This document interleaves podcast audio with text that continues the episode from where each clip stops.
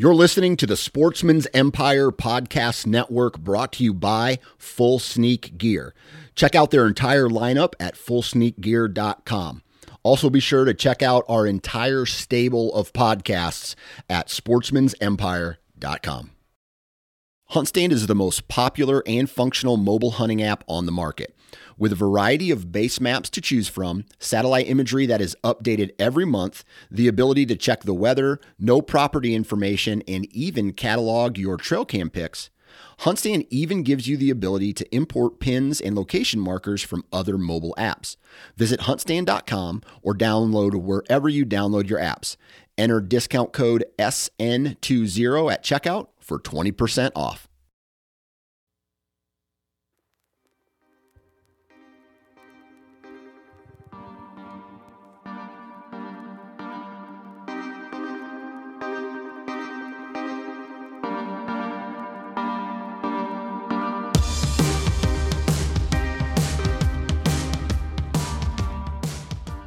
What's happening, everybody? Welcome back to another episode of the Antler Up podcast. We're on episode 160. Yeah, 160. We have our good friend AJ Iaquinta on from Knights of the Apex, and it was a fun conversation that we just had because when we get a chance to catch up with him, we just love just chatting about life, what's going on in each other's lives, and all that stuff. And this episode is filled with various topics that include dad life, influencers, outfitters, to meeting Jocko. So AJ runs Knights of the Apex. He's been doing it now for the last like three plus years. And he does a phenomenal job with creating content surrounding gear, putting out awesome videos and pictures, and just being a downright all around great dude. Had a chance to hang out with him uh, at our condo and shoot. Well, we didn't get a chance to shoot with him, but we got a chance to hang out a ton at Tall Archery last year in Pennsylvania. But we get into his thoughts on this year's bows and how they stack up. We also hear how he put in more time this year and effort hunting his current state of Florida because of you know being a dad and kind of the challenges he faced with that. So um, really cool here to hear that perspective uh, from AJ. And also early on in the year during hunting season, AJ made the trip to hunt Illinois with some awesome hunters like Bo Martonic, Ryan Haynes, just to name a few. Uh, and that led us down the rabbit hole of chatting about his experiences at hunting various outfitters and his takeaways with that and all that jazz. And, you know, again, like I mentioned earlier, it's fun to catch up with him. Uh, it's really excited to see what he has in store uh, for his Knights of the Apex this year, just because each year he keeps killing it. It gets that much better every single year, and I have a ton of respect for him. So, hope you enjoy this one. Just a great conversation with uh, AJ, Dimitri, and I. So, enjoy it. We'll see you next week. Antler up.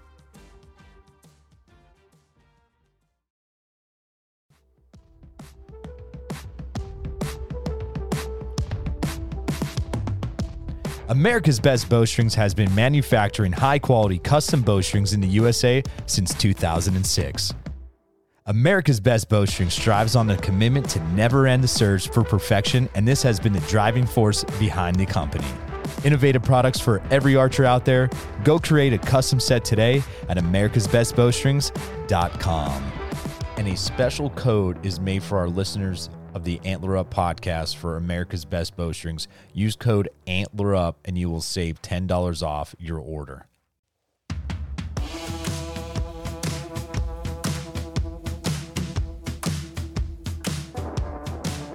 Tethrd is a team of saddle hunting fanatics with a passionate addiction to whitetail hunting. Designing and engineering products to be a more efficient and confident hunter, Tether produces the most mobile, stealthy, and safest elevated hunting gear on the planet. Built by saddle hunters for the saddle hunter. Head over to tethernation.com to see for yourself what exactly I'm talking about.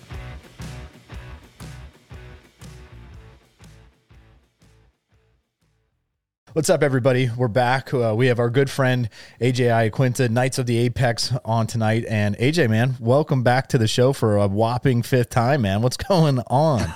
Listen, I'm just racking up the lead. That's what I'm I'm here for. Okay, just trying to, just trying to secure the most the most uh, appearances. Yeah, heck yeah, dude. Well, you just got off one with Bo doing like the whole what's in you know creating your own little own bow shop and everything. So uh, that's that was pretty cool.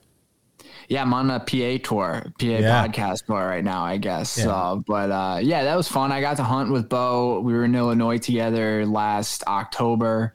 Um, so slow hunting, but it was a good camp, and it was cool to get to link up with him in person. And um, you know, it's it's always good like getting to meet people that you only interact with online, and especially get to share hunt camp. Like we got to do TAC together, us us through yep. last year. Like that was fun. It's those are the things that uh, it's the best part of this whole like social media weird world we find ourselves in. Yeah, no doubt about that. So how's uh how's fatherhood treating you, man? Oh, it's amazing. I love it. I mean, if for anybody watching, uh, the white stains on my sweatshirt are, are definitely drool and uh, spit up. It's uh, it's great though, man. We had a, a little bit of a, a, shaky start. Spent a couple days in the NICU, but uh, I know it's pretty pretty common. A lot of people reached out, which was helpful because like as a new parent, you you don't know what you don't know, and uh, you know I, I, didn't talk too much about it. I definitely didn't share it on on Knights of the Apex, but a couple people that just kind of were, like knew that we were pregnant reached out and like shared their experiences, and that was a good that was a great relief. Um, because yeah, going into it not expecting that, and then having that, like it, he was fine, everybody's good now, but it was definitely a shaky thing that those first couple of days. Um, you know, you hear NICU and all these things go through your head because again, you don't know any better. I'm, I'm expecting like he's just going to be hooked up to tubes like in a room full of beds, and you know, it's not like that at all. Um, thank God for doctors and nurses, but it's it's great, man. I love it. I can't wait to just soaking it all in. He's a little ball of cuddles right now, and uh, I'm sure we'll be. Uh, in the stand and the saddle together before I know it. So just trying to soak it all in. Yep. Oh man, those days, Dimitri, you're not too far removed. You're still in it.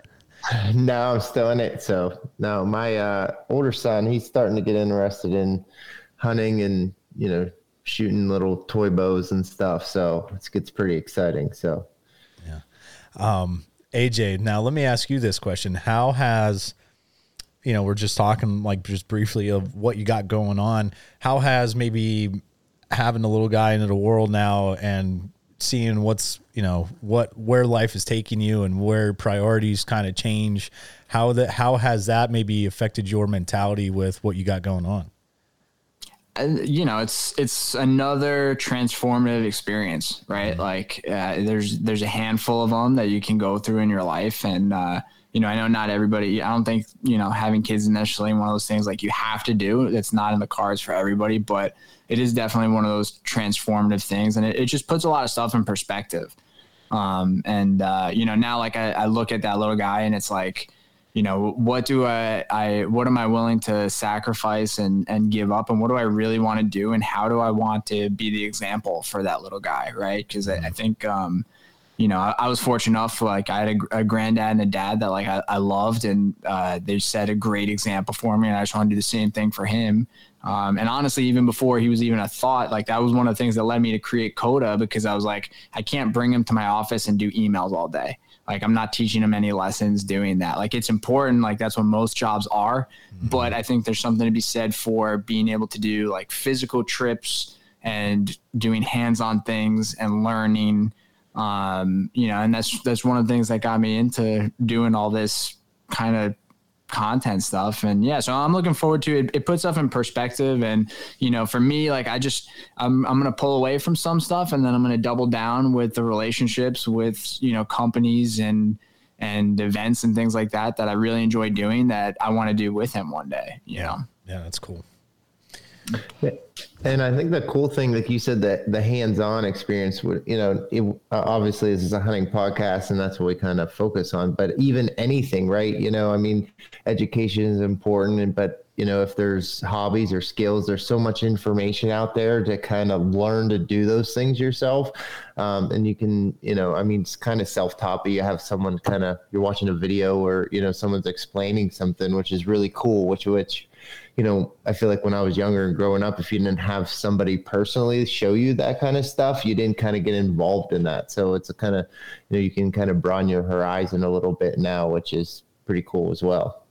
Yeah, no, you're spot on with that. I mean, like I said, I was fortunate. Like my my grandfather worked in a machine shop. My dad was a framer, so I would, you know, those were my off days. Or if I broke something, that's how I paid paid the family back for it was working with those guys. Um, you know, so you, you learn lessons and there's something to be said for it. when you screw up something I, like at work, if something's messed up, I have to send another email.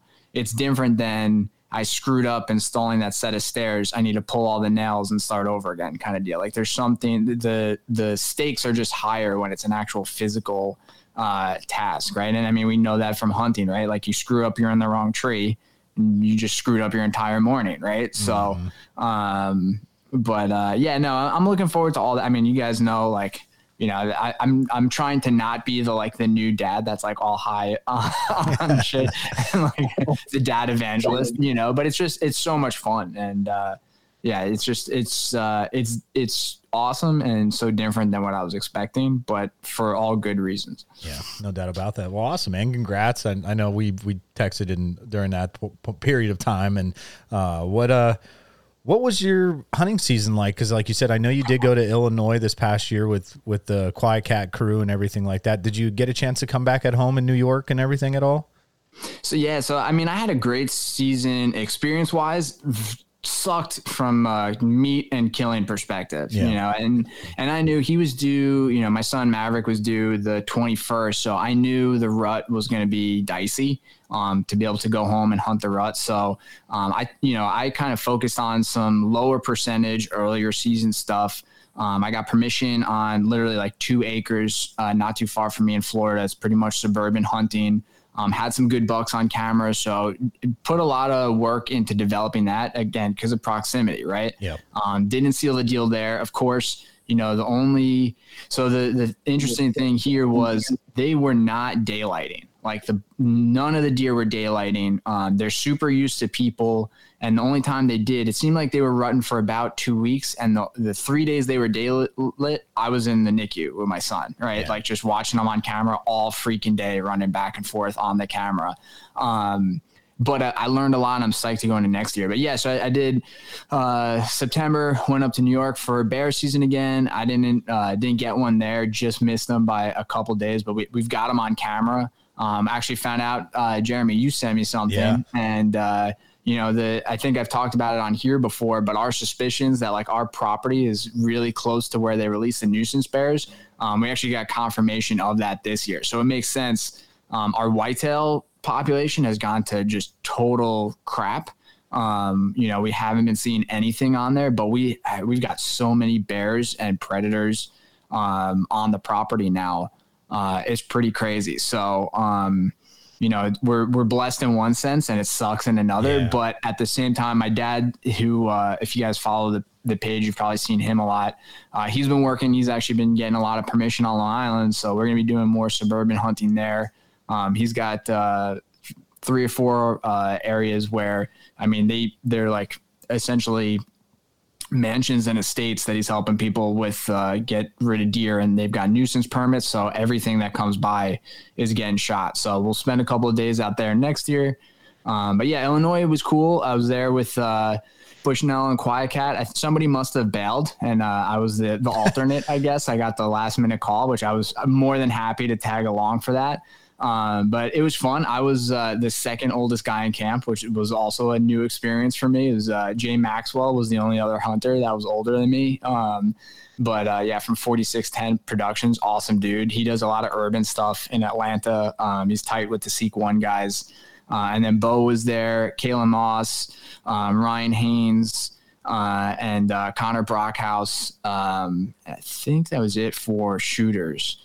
Um, a couple other uh, guys were there. Um, but yeah, really fun camp. Like a lot of beers got killed, but not a lot of animals. Yeah, I was gonna say, well, like, what is like, what's an experience like that? Like, you know, Dimitri, you know, we we've had like that camp feel of like yeah. typical PA stuff, but then you know that's something a little different. Like, you have all those guys on you know showing everybody through their stories through posts and you know you you we almost feel like obviously that we're there because we see what's going on but what's it actually like to be there in those you know situations well, it's interesting because I don't think, I mean, like I said, most of them are younger and like, I, I, it's not like we go on like a whole bunch of sponsored hunts. Like that's the first yeah. time I've been on a hunt where like I was a shooter that I was invited to go. So like the first couple days we were just kind of like, what's the itinerary and we'll go along. So we were hunting the afternoons. It was opening week in Illinois, which, you know, it, it's, it's not the hottest time to go hunt. Like the deer are just moving. We we found out later in the week, like they were very responsive to rattling, but like that,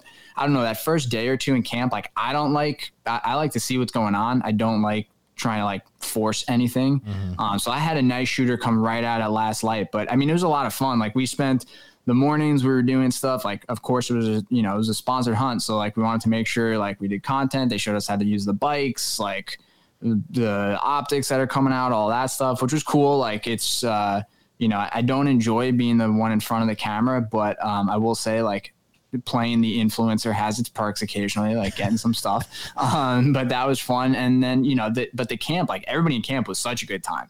Like everybody, and everybody had a different specialty. Like we had guys from Texas, PA, like me in Florida, New York, right? Kaylin, the Midwest, um, Jay from Atlanta. So everybody and and we were all kind of special at me being the exception everyone else was a specialist in their little area. Um, so it was just so cool like getting to just i like just talk to everybody and just absorb and get all that information and just seeing how everybody approached this hunt a little different you know? Caitlin yeah. was was running up and setting up in saddles and and um, you know doing a little bit more ambushing setting up off of stuff. I was set up on uh, a food plot where they had three different shooters that were just zipping in and out, and I just never had one come into bow range. Um, and then Bo was hunting mostly the hardwoods, thinking like they're going to be in those in between transition areas, being that early in the season. And Jay was doing the same thing. Um, and I think Ryan was actually doing the same thing as well. So, uh, and they saw a couple of good bucks, but not like shooters for that area. Um, and so that was really cool. Like it, it was just awesome. You yeah. know, that, that was just awesome. Just, you get like, cause rarely like hunts, hunt camps are always a hodgepodge of people to begin with, unless like it's your buddies. But, right. Um, it, it was, it was so much fun, like having people that like, also be like there were camera guys there. Like I, I was the only one that like went solo. Um, I think me and Jay, but, um, actually Bo did too, but, um, it was just cool. Like rarely do you have people that understand like, that side of it as well as hunting, but they're such good hunters too. Yeah. Um, and yeah, everybody else went on to have like awesome seasons. But uh, yeah, I had two really good shooters. One hung up at 100 and was just chasing some does and pushing them out of there last day, last 15 minutes. Uh, and then that first night, I had one at 50 at last light, um, which it, it was just so dark. And I was like, ah, it's the first day. Like, I'm not going to send it you know, on some the biggest buck I've ever seen in real life on the first night. And then I was kicking myself for the rest of the week because my setup was dialed and I, I could have absolutely sent that arrow and I yeah. should have. But yeah. um but yeah, I learned a lot. Um, you know, and, and it's just uh, like that's the experience is like that's what I'm kind of in it for. Um, I say that that's what guys who don't kill stuff say. Uh, now, did you guys have free reign of the property of, you know, being able to kind of come up with your own game plans, or was there kind of set stands or areas that they kind of um, guided you towards or kind of gave you the options for? So it is a mixture. So like early on, we were all playing it like, what do you guys kind of have in store? Because it was a legitimate outfit, right? And like they had had, you know, they they were very familiar running like professional uh, TV shows and things like that before. So we were all just kind of along for the ride for the first day or two, and then we were kind of like, hey guys, like why are we hunting the mornings? Like, what do you guys have on camera in the mornings? Can we hunt the mornings? You know, like we like we had, I think we, I forget what app we were using. It, wasn't onX and it wasn't Huntwise. I forget what it was, um, but uh, it wasn't Spartan Forge either. It was one of the smaller ones. But like they, so they gave us the map and we all could see where each other were at in the areas. And so we were we were sharing data. You know, it's not like we were competing with each other, but we are like, all right, if you're here and we're going there because we were taking the QuietKats in too um, you know, we, we definitely had some rain and we also like Bo was really good at this. He befriended, like he stayed with the guides. So he, he befriended them early and he had the intel like early on on what was going on on the property. Um, and we kind of like worked them by the end where it's like, hey, like let us hunt the mornings. It's cooler. We'll get them in transition more um, because they really weren't coming out at night. Um, but yeah, we had, uh, you know, by the end of the week, we had pretty free reign of the property. We didn't go too crazy because they are an outfit. They had a couple of weeks before like their first clients came in, but we weren't going to go in and blow everything out. Like, you know, we're, yeah. uh, pretend like we're the most important people hunting that property because we're not. That, because we had, we had our buddy Tom on a couple weeks ago. We were just talking about different experiences like that because he's done it all. He's done over the counter, out of state hunts. He's done over the counter. Uh, he's done. Um, uh, like outfitters as well, just even in neighboring states, just to have that experience. And that was our question to him was, you know, what what is that like? And you know, positive experience, negative experience. And I know you've done the one in Ohio uh, before as well. You know, do you, you know, if you were to kind of chalk it up like what's your kind of experience like do you like them not like them you know how could maybe people improve upon it i guess you know is there anything yeah. like that that you you know now that you've done a few it's I would compare it to bow shops, right? Like when you have a great mm-hmm. one, it's a godsend and you'll go there forever. Right. And even if they charge a little more than the average, it's still worth it, especially for the guy that or the guy or girl that you only have a week to hunt a year. Like you only get that vacation time. Like I, I know like the only reason I like I purchased some of the out to go with some of the outfitters I do is just to spend time with my uncle and my dad and hunt with those guys.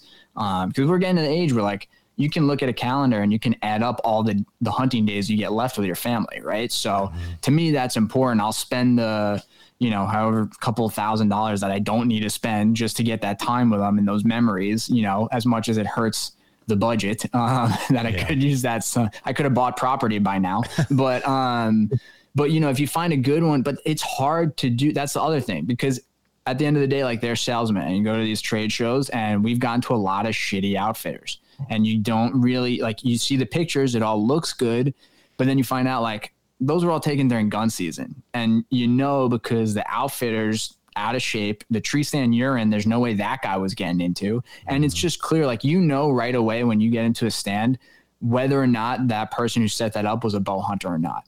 Like bow hunters were really particular about our stand locations, like how things funnel, what we're looking for. It's just different than gun hunting. It's a lot more nuanced, right? Yeah. Um, so for me, you know, like some of the questions I would definitely ask is, you know, how how much free range are you going to have if you're looking to go to an outfit, right? Like what are what are some of the layouts like where are you guys seeing what time of year are you guys seeing the most movement? Like um, you know, what what have been like what some of the setups like guys have brought in years past. Like for me, for this trip, I brought a saddle just in case. I ended up being on it was a massive food plot. Um, and like I said, I just I didn't have anything come in bow range. But for me, I was out of a, a, a stand one night and then I saw where the deer were funneling based on kind of what thermals and stuff were doing. And I was better off going into the redneck and I had deer under me all night, just no shooters that came the rest of the week, right? So I was okay. Like these guys, performance outdoors, they had a great setup.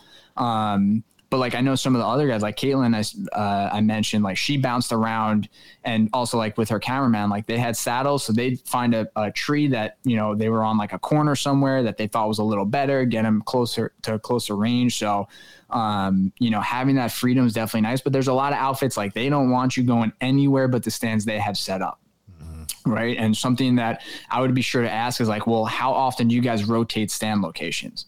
Because I've hunted with outfitters where even though I'm there opening day, that first doe comes out and looks right up at me, you know, and it's like the only reason she knows to do that is because there have been hunters in that stand and that stand and you know when you get in the stand like you look around you're like the tree is growing around the stand this thing has been here yeah. for longer than i've been alive right so um, those are some things to definitely ask about. But yeah like the, the place that we went in ohio i would go back you know every year if i had enough time to do it because it's not a lot of property but it's really well managed. It's a cool area. It's a comfortable camp um, you know, it's it's very relaxed and easygoing. Food's good, right? Like that's a consideration for me. If I'm spending thousands of dollars on a hunt, it better have good food. Like I've heard a guys going on ten, twelve thousand dollar elk hunts, and they're like, "Yeah, we had to cook." I'm like, that blows. Yeah. Like you guys, yeah. if I if I go to a hotel and it's ten thousand dollars for a vacation, I better be eating the best stuff imaginable. But exactly. Um, yeah, it's and maybe that's me being bougie. I don't know, but uh, but yeah, just me with my money. That's kind of how I am. But otherwise, like I'll I'll just stay here in Florida and hunt Long Island and New York, and you know I'll, I'll kill smaller deer, but I'll have more fun and I'll save money and I can go on more hunts. But um, yeah, outfitters, it's a mixed bag, man. It's a mixed bag. I, I, and the the other hard part is like the guys that are really good at it, that professionalize it, that manage the properties well. You're paying a premium for that, you know. So that's that's the other thing. So um, it's a tricky thing, but if you know if you have the budget and the means and you you know that an outfit's trustworthy, then it's awesome. It's great. Yeah. Dimitri, what do you think about that stuff?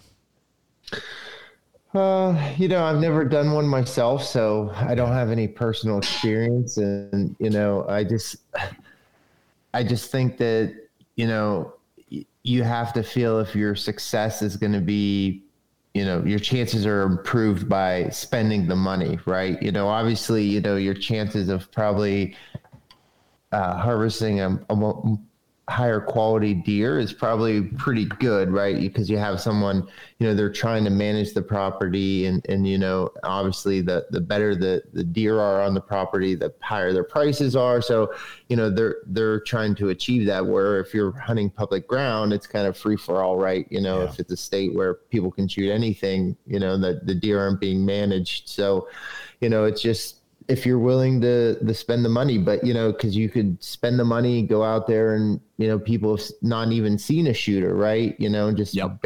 maybe saw just a couple does and maybe a fork horn buck right? And you know and, and that was it. And they spent all that money even though the food was good but you know you just have to i guess feel okay with just having a great lodging and camping and you know but you still have that opportunity at a really nice buck. Yeah. I liked what you said aj earlier about your you're going like with family members right? Like that yeah. was always something that i thought about too with going somewhere like a nice out of state whitetail hunt to do something like that with my dad just to experience something different other than going back at home up the mountain in, uh, in northeast pa like that's something that i would like to do because he he's even gone uh, on to say uh, he's like, oh, when I retire in a couple years, I want to take you and my brother. Uh, he's like, to you know, up to Canada, go kill a monster white whitetail. Which why is Saskatchewan the thing for all the the guys in the Northeast? Like, for it's got to be Jim Shockey or something. Because my family's the same way. They're like, we got to go to Saskatchewan. I'm like, you guys know they're a big deer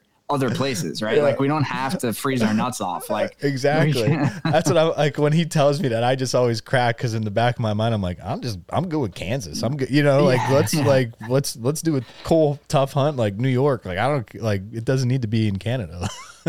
well, and but what what Dimitri said, like you know, that's another good point. Like you got to be okay with it's still hunting. Like mm-hmm. a lot of people, they'll see people that have success at these outfitters and think, oh well, you know, as if like you're showing up and they've got the deer, the 180 inch deer tied to a tree. Like that's not how it works. And another thing that people get screwed up all the time is just because there's a feeder, mature bucks don't go to the feeder. I've never been to a place where there's any sort of hunting pressure. Mature bucks don't hit feeders, especially in daylight. Like it doesn't happen. They'll hit mm-hmm. perimeters, they'll look around, they'll hit the in betweens, they'll check out what's going there, but they're not going there. It's not like a, you know, you're not killing like dairy cows, you know, they're still deer. Like they're adapting to the pressure just like everything else. So yeah, like your potential for harvesting something, and that was that's been really valuable for me. Like growing up where I did in New York and like never seen anything bigger than 130 inch deer, right? Like going to these places and and just being able to get eyes on like how does a 5-year-old deer or older actually behave?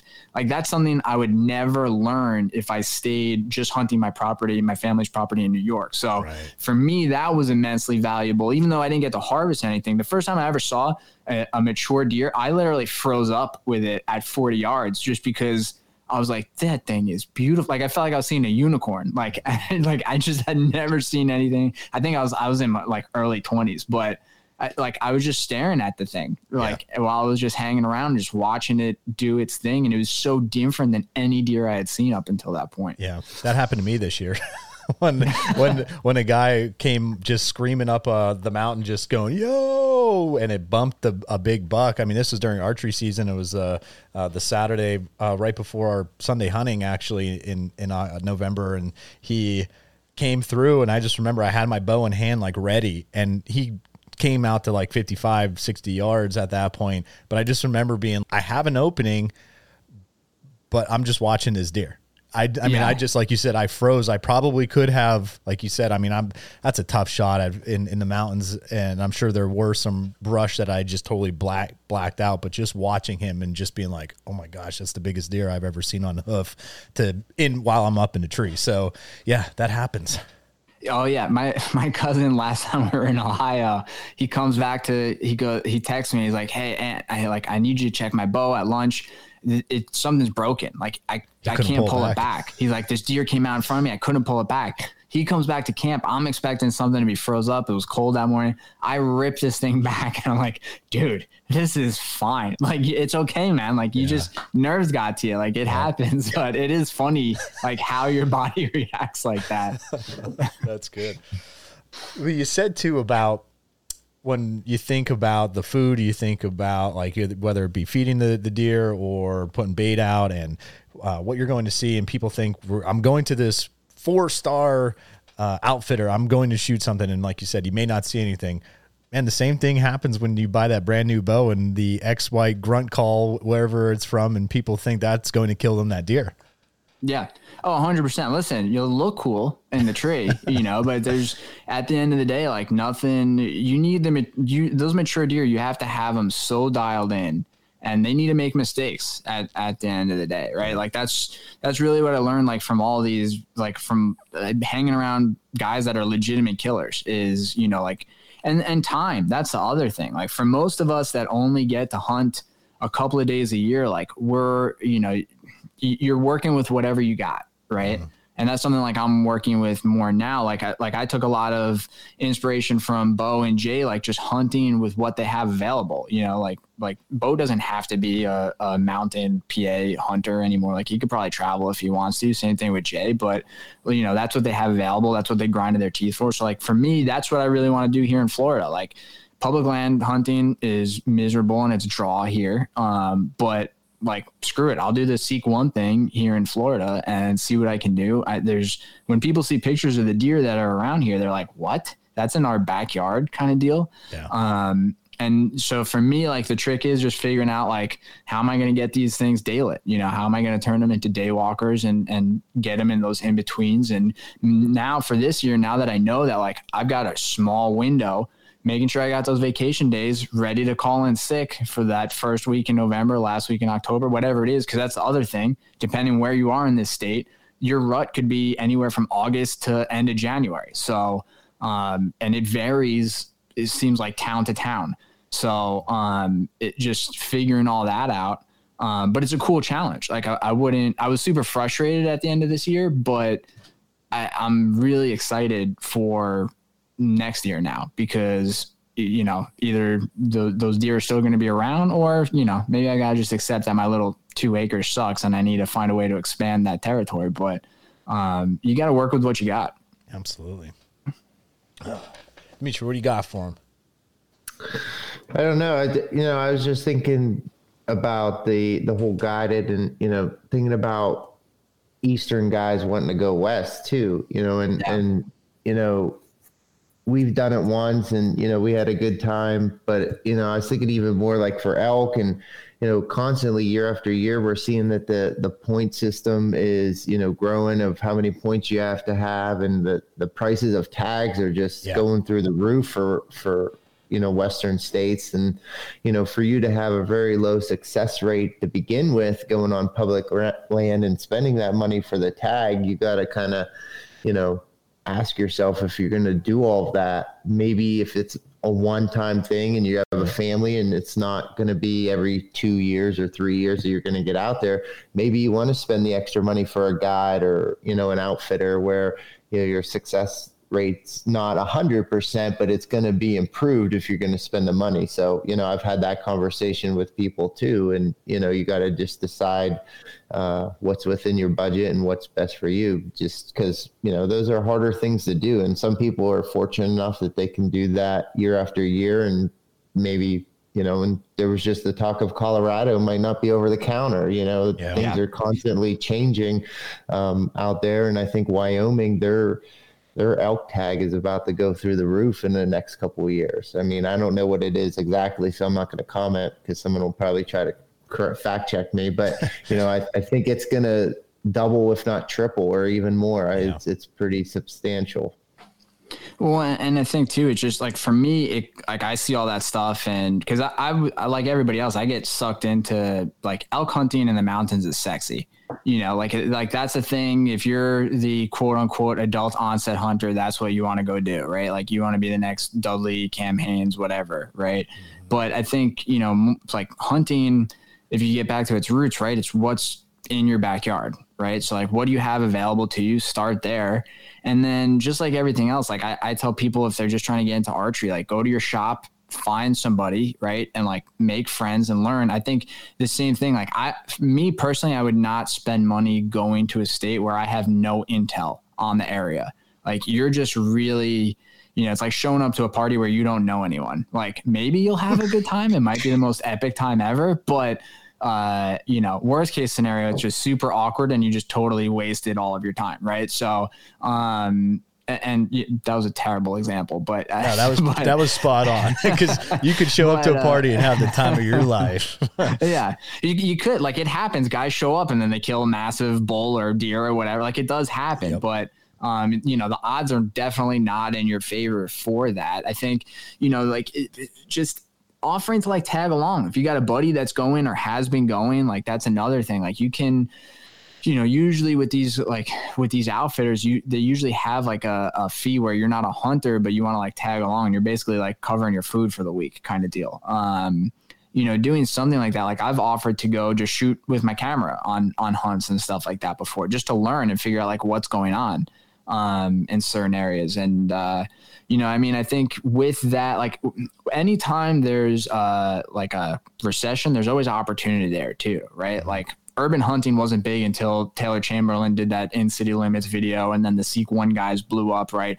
But otherwise, everybody was just ignoring deer in the they're in the suburbs, right? Like the same thing's going to happen with I think a lot of these species that like maybe aren't as desirable now, but then like someone's going to find a way to become a professional at that, and then you're going to see all of a sudden now that gets hot, right? Like yeah. like no one was hunting some of these states a couple years ago. Like Iowa was always Iowa, but you know Kansas blew up.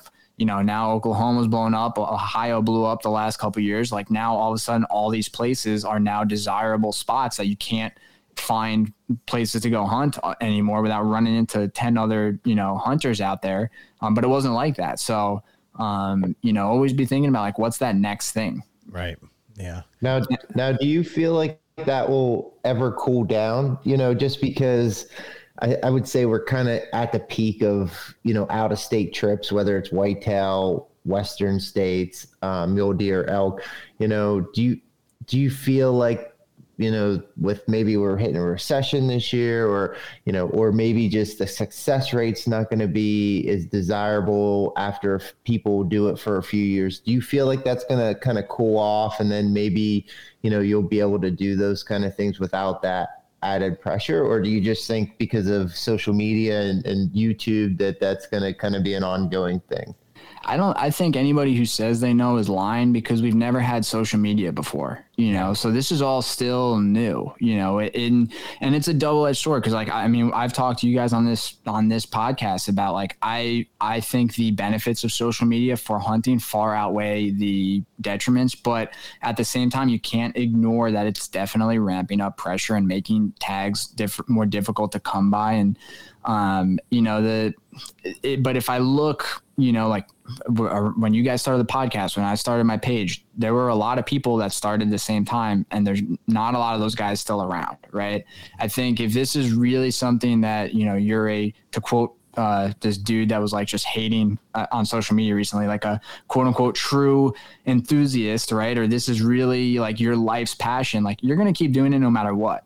And if you're somebody who's successful, like the guys that are successful in anything find a way to be successful no matter what. Like whether that means doing just maybe you're not hunting what you want to hunt right now, but it, you're still finding a way to get those reps in. Um, right.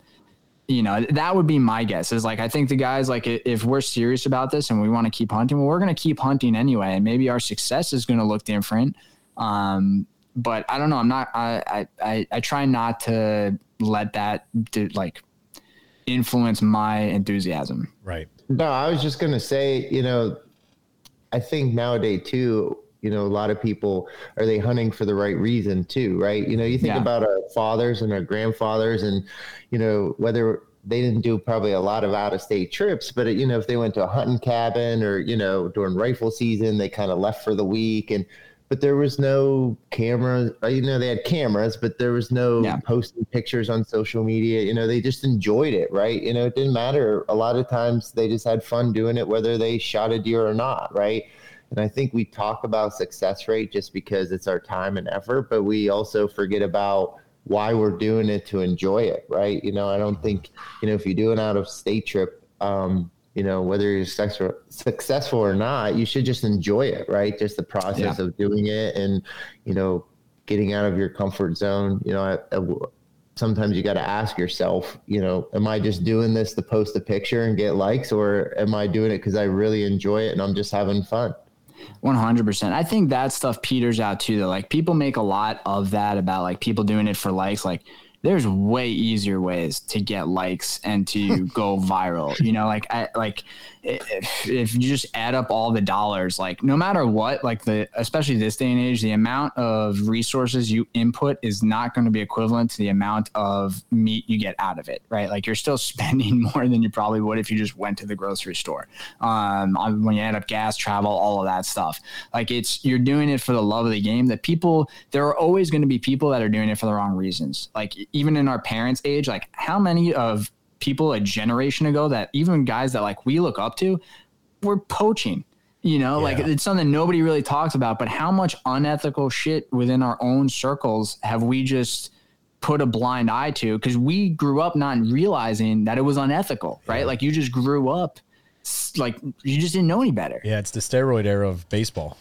Yeah, you know, you just didn't know any better. And like, listen, it's not like every TV personality from a, two decades ago was doing it for the right reasons either, right? Like, I, I think that's just that's something that like I it's a valid argument. It's a discussion that has to be had, but also there's just so much easier ways, and that stuff's gonna like those people are either gonna burn out. Um, or not, but they're always going to be around. So like, I, I don't worry about either. Like for me, I, and I've talked to you guys about this too. Like I don't film my hunts just because for me, filming video, it takes me away. Like, ha- cause you have to redo shots. You have to capture B roll. Like I have so much respect for the guys that do quality productions, like the Chris and the, the Sam Soholts and like all of those guys. Like I had, but because I know how much work goes into that, Right. and and the fact that they're sacrificing part of their experience for that, and I'm a consumer of that, and I enjoy watching it. So I'm not going to tell them to not do it because I think it's valuable.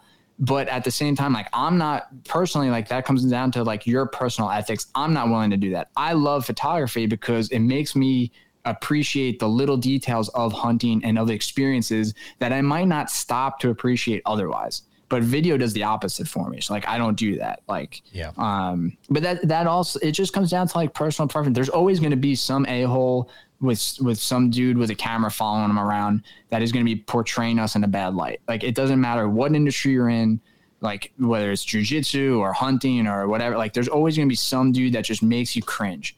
Like I, I just I think the way you fight that is just supporting the people that you think are doing a good job of it. Boy, that 98 chase of McGwire and Sosa, I've, I've, one of my favorite summers of all time. Yeah. Listen, and yeah, yeah, uh, don't yeah, don't get me started on the the steroid stuff. But yeah, I'll I'll go into a whole diatribe on Liver King and uh, yeah, but uh, yeah, it you know it's it's it's just one of those things where like yeah, su- support people. Like I don't know, I I there's just too much good stuff going on to waste time. And I I'm not to say I haven't done it. I've definitely like gone down the meme rabbit hole where and then like I come out an hour later and I'm like, what the hell did I just do? like why did I bother investing my time and energy on like this negativity?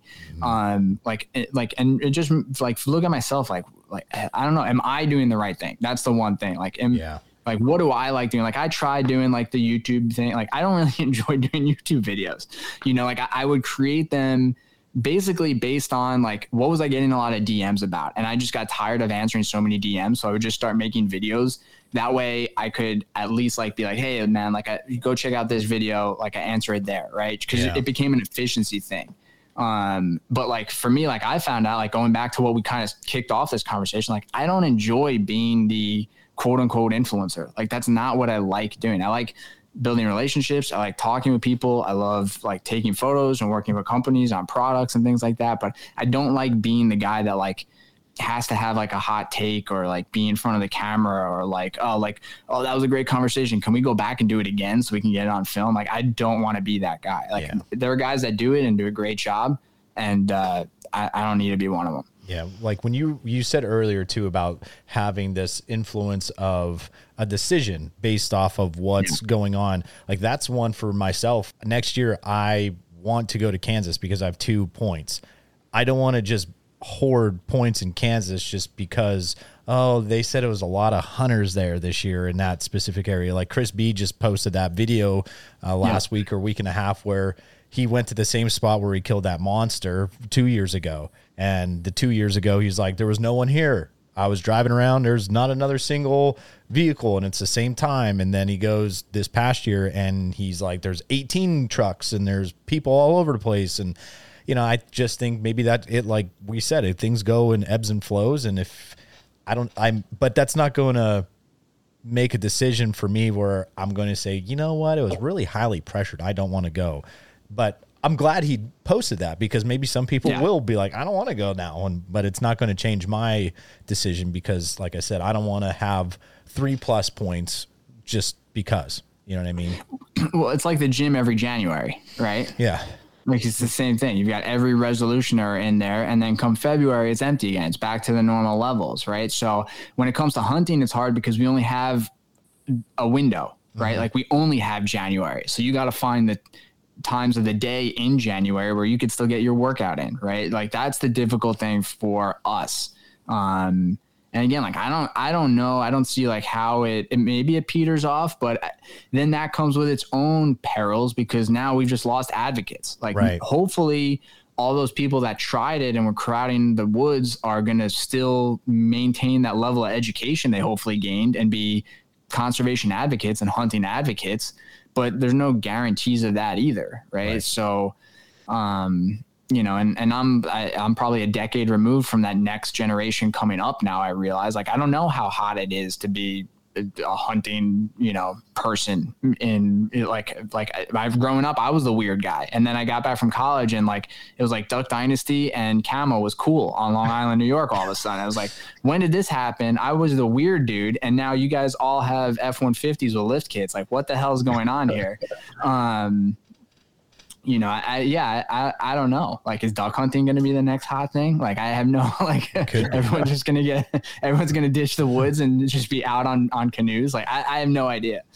I'm trying to think where I wanted to go with that one because I had something. I just totally just the, the whole duck hunting and Ford F 150s did it for me. Well, and. I said that because me and my buddies did say we're going to start hunting the bay here in Florida. So that's yeah, yeah, I like that. Um, so here's here's a question for you, and we were, I brought up uh, about the gear thing. Just you know, people will buy the new bow thinking that's going to fix their shot process, right? When it's it's you're actually uh, the one that needs to to correct yourself, your your fundamentals, basically. Um, I saw the other day you're possibly going to be coming out with a big article for Dialed about all the new bows and everything like that. What what's been your hot take so far on some of the new pieces of gear that you've gotten your hands on? Yeah, I don't know if I have like a hot take, but I think this year was like if you weren't psyched about this year in terms of releases, like just stop following releases because like you had two carbon bows come out of nowhere that nobody was expecting from different companies. Yeah. Right. Like some companies, like eh, honestly, everybody who's had criticisms in, in the past should feel pretty good because for those that are like, why do they have to release a bow every year? Well, Hoyt didn't. Right. So like there you go. Right. For those that are like, oh, nothing new came out this year. Well, Elite came out with a carbon bow and so did Bowtech for the first time. So there's your brand new thing. For those that are like, ah, like if you just wanted upgrades, like I'm psyched about what PSE did because they took all the feedback that people have been giving them from the EVL and the XF. And that's what the Fortis is, right? Like Yeah. it's a lot of little tweaks, but it's things that we had been asking for, right? So I'm happy that they listened. Um, and that's the direction like I want to see stuff in. Like I think it's cool. I shot the Bowtech, loved it. Um, I know I owe uh, I owe the guys that di- dialed that article. Um, I, I'm trying to make it not a heavy edit, but uh, yeah, I tend to overthink stuff when I'm typing it out. But um, I, yeah, like I, I spent a whole day at my local shop shooting most of the new bows, and I was super impressed with all of them. I really liked the Prime. Um, you know, I thought it was super, super smooth, like shot, like to the point where I was like, what poundage is this on? Um, you know, the one question I had with that was the valley was so generous, it was so comfortable that I found myself coming off the back wall unintentionally just because I was so comfortable there. So I'd be interested, like once that bow is fully rigged out, how accurate I actually am with it compared to like the XF or Mathews or something like that. Because as much as like I prefer a smooth cam, I have to also admit to myself that like I'm more, I'm a better shot with like the the E2 cam on the PSE or the uh, Mathews cam, like that have shorter valleys. Like it just keeps me on it. So um, the Bowtech, I loved shooting that bow too, the the carbon one. I don't know why, like for a 30 inch bow, felt just super balanced. Really, really liked it. Um, I don't know what bow I'm getting. I talked to the PSE rep about like a whole bunch of things, and then I don't actually know what order he put in. So uh, it's going to be a surprise to me and everybody else when it comes in. Nice. But but I know I know I got the EC2 cam um, for this year, which I think Pete was you could get the Evolve cam on the bows last year. A lot of people overlooked that. Um, so a lot of people, like everybody that reached out to me for advice was like E2 or S2. And I was like, well, if you don't like either, you still have the Evolve cam. Like you can still run that. Um, so I was happy to see they updated the Evolve so it has the wider cables now. Um, you know, and then, you know, Mathews. like if you're a Mathews fan, you're going to be a Mathews fan again, right? Yeah. Like that was my take. If you weren't a Mathews fan before, like the bow feels the same as it did years previously. It's just more refined. So it, you know, there's nothing that's going to win you over. But if you love Mathews, you're still going to love Mathews.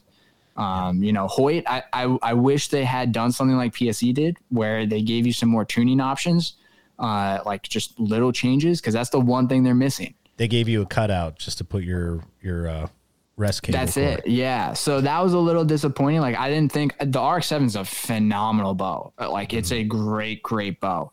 Um, so it was the Ventum. Um, but you know, for a company that's like usually at the forefront of technology, they're the last ones to implement any sort of tuning system that doesn't involve E-clips and plastic shims, right? Like they're they're yeah. actually the bottom of the totem pole now when it comes from a tuning perspective. They don't have an adjustable cable guard. You're stuck with you got the shims and your rest. That's it.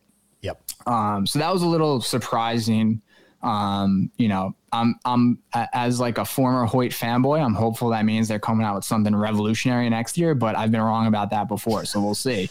Um, but no, I'm I'm psyched, man. Like I think you know, like you can't say gear doesn't matter, right? Because like anybody who went from crappy clothes to technical clothes knows you're way more comfortable in those technical clothes, right? Like, you know, same thing coming from a garbage bow to a good bow. Like if it's as long as it's size for you, it's going to make a drastic difference. Like it does matter, but it, it's not, you know, like year to year, like, am I like, oh, I'm a noticeably better shooter with this versus that? Like, no, but it's fun to have the new thing. And if you can have the new thing then and it. it's exciting, yeah. Like, mm-hmm. listen, I'm spending a lot of time staring at my bow in the tree come fall. So I want to like what I'm looking at, you know? Oh man, because that's what Dimitri like. We we've talked about that, and we even talked about it on our our latest podcast we did with Josh, where we were asking like, you know, for him, he purchased his last bow was a 2019 Mathews that TRX five or whatever yep. that one was the the shorter axle axle bow after the triax. But I mean, I also think we're at a pinnacle of you know kind of innovation when it comes to the performance side of things. You know For now sure. i i mean i think it's obviously the feel the comfort you know we've go we've gone through those ebbs and flows of speed and comfort and draw cycles and what which one are you going for? And it's all a matter of like your personal preference obviously and like what you said like what you like. But i do kind of like the idea and i know some people don't like it but i do like how you said if it means xf was a great bow and if certain things like of the update it for accessories and the way you know maybe things that we are looking for to make that better that's what you're going to do. And you know I, I don't know. And like you said even for hoyt to not come out with something groundbreaking brand new quote unquote you know they like you said the rx7 i've i've heard probably honestly and since that bow has come out last year, I don't think I really heard one negative thing about it. To be completely honest with you, everybody, yeah. every, everybody that shot it or everybody that owns it just freaking loves it. So like, kudos to them for finding something. And like you said, now to if you want to nitpick, it's like, hey, let's get something for the guys that like to work on the bow, where it's going to make it a heck of a lot easier to tune. So that's where I think we're at in this evolution of our bows are really maxed out. Now it's just kind of how do we dress it up to what the consumer really wants. Well, and I mean, we don't have to look far to see what the future is going to look like. I mean, just look right across the hall at the gun industry, right? Like everybody, there's everyone's got an AR-15. What you're seeing is the differences are just the niche applications, right, and the little features. It's still an AR-15, but how it's set up, all those little things, that's what you're deciding what what matters to you, right? And the same thing goes for bows. Like if you look at the manufacturers' lineups, they're becoming more diverse and more niche, right? Like, and that's probably what it is. Like, you're going to have more options performance wise. Like statistically, they're all going to look similar, if not the same, right? Like every every bow brand has a speed bow, a comfort bow, you know, and your do it all kind of bow. And then you've got different axle to axle for like you, the guys that only hunt in ground blinds, and then the guys that shoot TAC but also want to use it for 3D. And, you know, like, so it's just finding like, okay, well, all these perform almost identical, but which one am I going to get to, which one's going to make me perform to the highest capability that I can yeah. with it, right? Yep. Uh, and that's harder too, and that's also why you need bow shops because otherwise, how are you going to go test out all those new bows? ATA. yeah, yeah. Was that open to the public this year? I I, no, I never found st- out. No, you still have to purchase that membership thing, and I, I need I, to do that. Yeah, I, I, have no idea what to do. If I'm going, yeah. I'm I'm going to work it. Basically, I don't know. Well, I'm happy to see that like TAC. I remember PA last year, like Hoyt, and I think Mathews had targets set up in the trailer that you could shoot. Um, you know, I, I think that's going to be a thing more and more, right? And I, I think you're hopefully you see more opportunities like that because there are areas where they're just dead zones where they just don't have shops, right? Yeah. So yeah, I know Prime um, Prime did that as well. That's right. Yeah, PSE was out at some other, you know, the more western side of things because mm-hmm. being in closer to Arizona. So I know like Colorado, Montana was easy for them to to get to as well. Yep. No, that's yep. a really good good point. We uh, Man, I was tired. You guys got me rolling. Yeah, that hey, there we go. What aspect of you know kind of the industry, like you were saying about the whole, you don't like being the influencer, right? And and like the individual out in front of the camera like that. You know, we've we've seen now over the last like three years, like you said, and I'm glad you said it. There's been people that started at the same time we have, and you know I you they're not on social media anymore, which you know probably good. For, you know, I, I envy them some days, obviously, but you know what can you say to that next group that's starting this? Their their passion that they've have, that fire, that desire that we have, you know, but they're they're finding that now. You know, what kind of maybe things can you give those individuals? I, I would say don't get married to the idea of what you have to be. Like you don't know what you don't know. Figure out what do you actually want to do. Mm-hmm. Right. Like, like I think a lot of people have this idea of like working for the industry, quote unquote. And it's like they get paid to go hunting all the time. Like that's a very small, few, it's a very small number of people. And most of those people like don't have very big bank accounts, you know, or they have jobs where they're doing something else. Like that's the reality of it, you know, like they're they're an accountant that also does that, you know, or they're they're doing something like me. I have a 9 to 5 job that pays well. Like that's that's why I'm able to and I love it and I'm not getting rid of it and that's something that I made the decision very recently. Part of it is I got a kid now, but um but also part of it is like I like being able to pick who I work with you know like I, am not I, I don't want to have to jump and chase down clients like I, I am so fortunate that like montana knife company reached out or pse or whoever and i get to shoot content for them and that's cool and like that's been the thing like for me like w- like i had this idea and i was like let me just start this and then it was like, okay, well, YouTube's going really well. Like I do that. I don't really like doing that though. Okay, so let me scale back from that. Well, companies seem to want these photos and I really enjoy doing that. So let me just pour into that more right? And or like i started out doing articles right? Nobody was reading articles you know but now like companies want articles so their seo for their websites gets boosted right? And it's like cool i like writing articles. I don't like yeah. doing videos. Let me do that. Like i think just eh, you know a lot of people like they think they have to be cam or they have to be john dudley or they have to be whatever. And then they create this character because they've got this they get this positive feedback right?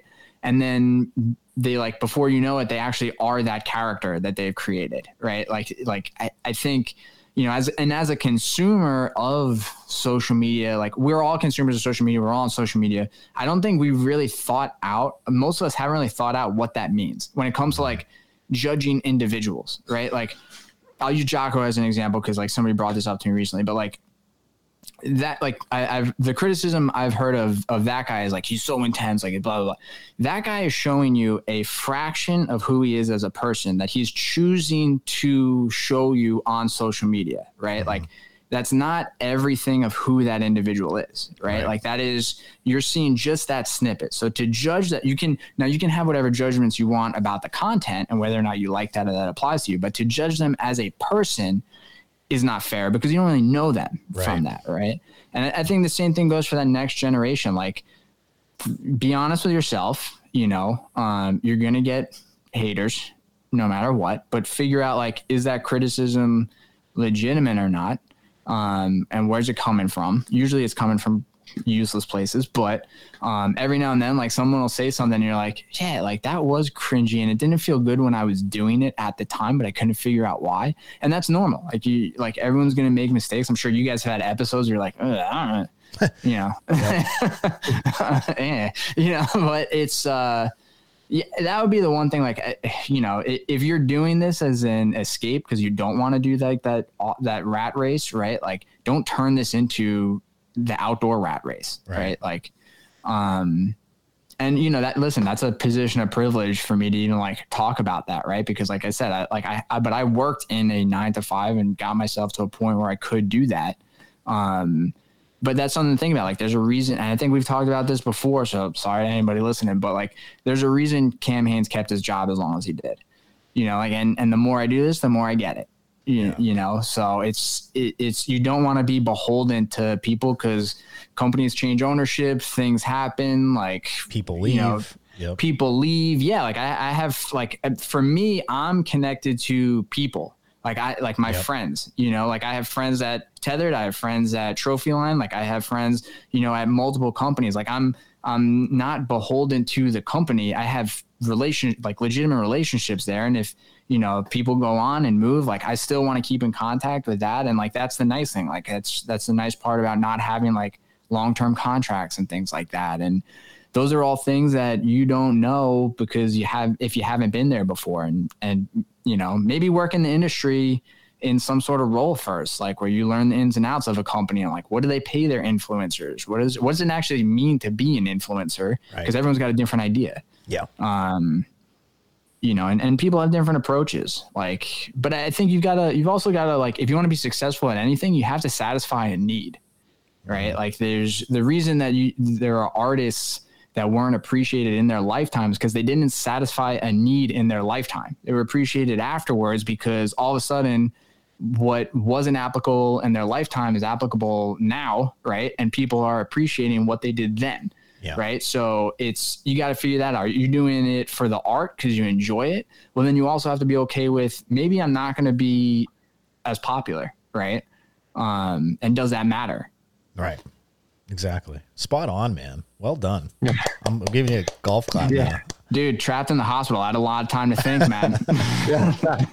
you got guys in, you got guys with Christian father and Ford F one fifty as their pitcher calling you a douchebag and everything. Oh, so. dude, every time. And listen, I don't always have haters, but when I do, they've always got a, a default photo of a crappy truck and a bio that reads Christian father uh, bow hunter or yeah. something like that. Yeah, I'm like, well, dude, we we have the same two things in common. Like, we should be friends. What are you ripping on me for? But yeah. yeah. That's what I uh, we are talking about the industry, and when you kind of dive in it, I always think of the uh, the punk song from back in the 90s like high school never ends. Yeah.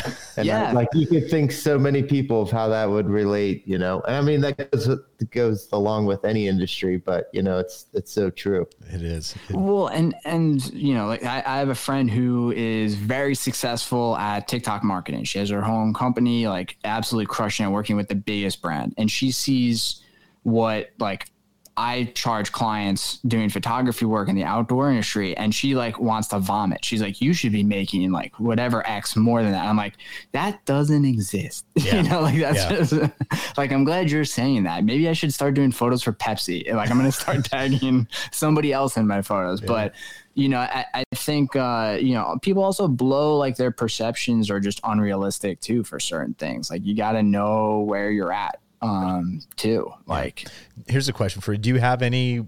Have you ever met Jocko? That I shook his hand at attack, and that was it. Yeah. So Yeah. uh, kind of the same for me. I maybe had about ten more seconds of of uh, kind of communication with him because it was at Montana, and I always said Same here, actually. Yeah, it, it was my thing for me was well, this past last year. Uh, before our baseball season, I grabbed one of his books. Uh, the it was like the workbook, and I bought enough for our seniors. And uh, no, I'm sorry, correct me. Uh, the returners, basically, quote unquote. So like the juniors and seniors that wore part of the varsity team the year prior. So we would meet before school uh, during a warm up, like workout with some of the underclassmen. And for like a half hour after that, we would get together, go through certain chapters, kind of talk things out and talk about that chapter because it was great because it was like a cliff note and then there were mm-hmm. like prompt questions. So like i'd be able to go through that and we would talk about it. And man i really think it helped so much because it that team last year it was my last year coaching the team. We really did come together as a as a family in a sense and like to this day i, I you know I'd do anything for those kids you know they i stay in contact with the seniors that are off to college now they're about to start their spring season and even though i'm not the coach now like i still have a really close relationship with the coaches that are there because they're uh, uh like they were my assistants and the kids uh, but at the same time I wanted to tell him that. I want if I had the chance to meet him, I just want to be like, "Hey man, thanks. This was awesome." Like just coming from a baseball coach. So I I did that and he was like, "Awesome." You know, and just I just shook my hand. He's like, "I love to hear that." And his wife was just like, "Oh, that's so great." You know, like she said more than he did, but he was like, "Awesome." You know, thank you. and and shook Yeah. my hand. I was like, "Man, he just like engulfed my hand." You know, like that was just oh, crazy. Oh, my interaction was way more awkward. He was like passing, and it was one of those things where like he like I saw somebody was getting mobbed, but like we're passing, and I was like, I don't want to like. But I wanted to like show like my appreciation. I was Yeah. like, "Hey man, you, you make good gis." Because I was I had just started jujitsu and all my stuff is still Origin to this day. And Yeah. he was just like like he was like taken aback. So we're at attack, and he's like, "Thanks." Like, and I was like, "That was stupid." Yeah, but, yeah, like, yeah, yeah, yeah. You talk about cringeworthy. There you go. yeah, exactly. Yeah. when you're like, because that's how we were at the booth, and I saw him walking by, and like no one was like at our booth, so I was like, Jocko, you know, like Yeah. like a little schoolgirl basically, and I was like, Jocko, I want to say thanks, and he's like, awesome, Yeah. But, awesome, man. Um, so speaking of TAC, are you planning on going at all to any events this year? I know BRCC has the one in Texas first, usually that they do a lot of stuff with their um kind of their crew and everything. Yeah, I think I'm gonna try and organize something for Montana. I know. Uh, actually, I was talking to the guys from Nodens Outdoors today. I'm um, trying to like do a little like uh, retreat for uh, the cadre to get together and shoot the course and do some networking. uh, June as this put year. together. Yeah, June this year, um, which is pretty cool. And uh, my wife wants to go out there too because she missed the last one. Um, so probably targeting that one, and then we'll see. I'm kind of for this year. I'm, I'm trying not to schedule too much uh, and save up those vacation days for hunting season and get back to it because I, I feel like I, I really missed a lot last year. Um, and uh, things always pop up. So I'm sure you know I'll, I'll keep everybody updated on on Instagram as they do. But uh, but yeah, because I, I would as much as like I say that I I miss seeing everybody in person and like shaking hands and hanging out and grabbing dinner and stuff with with you guys and everybody else. But we'll see.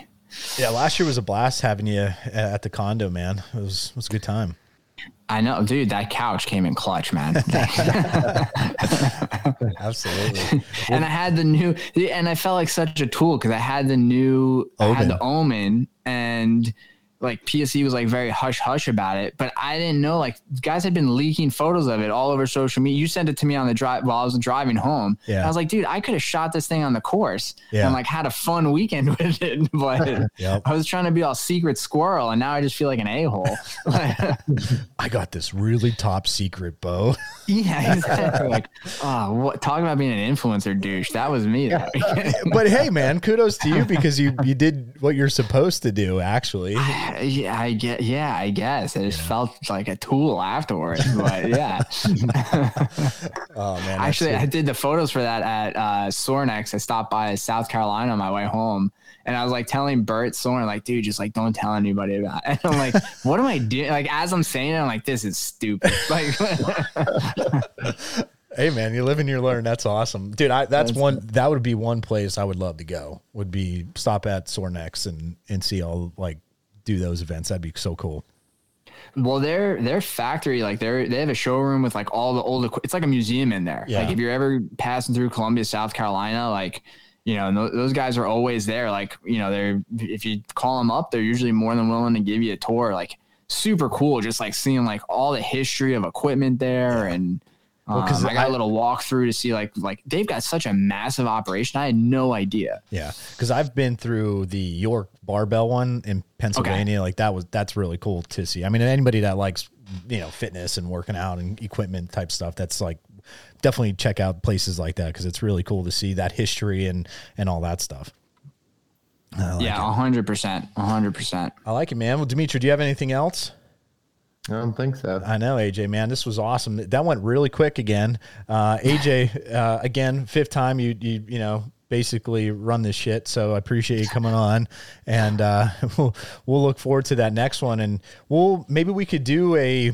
Um, I know, like you just did with Bo, the whole like at home bill your bow, uh, you know, cave and workhorse and all that stuff. But you know, maybe in the spring we could do something where we could break something down about setting up some bows and One hundred percent. That sounds awesome. I like it, man. Well, where could people follow you along with Knights of the Apex, dude?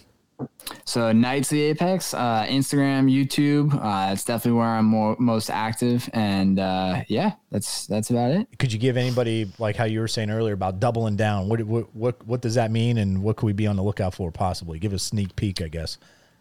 Uh, I'm gonna be doing more photography work. Um, you know, not just on my page. Like that's the interesting thing um, about not being an influencer is uh, you know you you hand your work off to companies and then they get to use it first. So um, you know you might see my stuff around a couple other companies' pages. Um, which is cool with me too. But uh, yeah, I'm gonna be doing more articles, and I'll, I'll be keeping you guys up to date on that. I feel like I, I come across way better in written word versus spoken word, uh, especially when I'm editing YouTube videos together. But um, yeah, so I'll be working on more on that stuff, and then like I'll be shoot, I'll be at Winter Strong um, for Sorinex, um, and then Attack and stuff. I'll, I'm gonna do more just like stories for that stuff. So you're along for the ride with me versus you know, doing the same edit that I don't do a great job of doing for YouTube after the fact. So I like it, man. Well, I appreciate you, dude. Go give him a follow, watch those videos, and even though he doesn't like doing them, they're they're very good. And they're very informative. So appreciate you, AJ. We'll catch you next week, everybody. Antler up.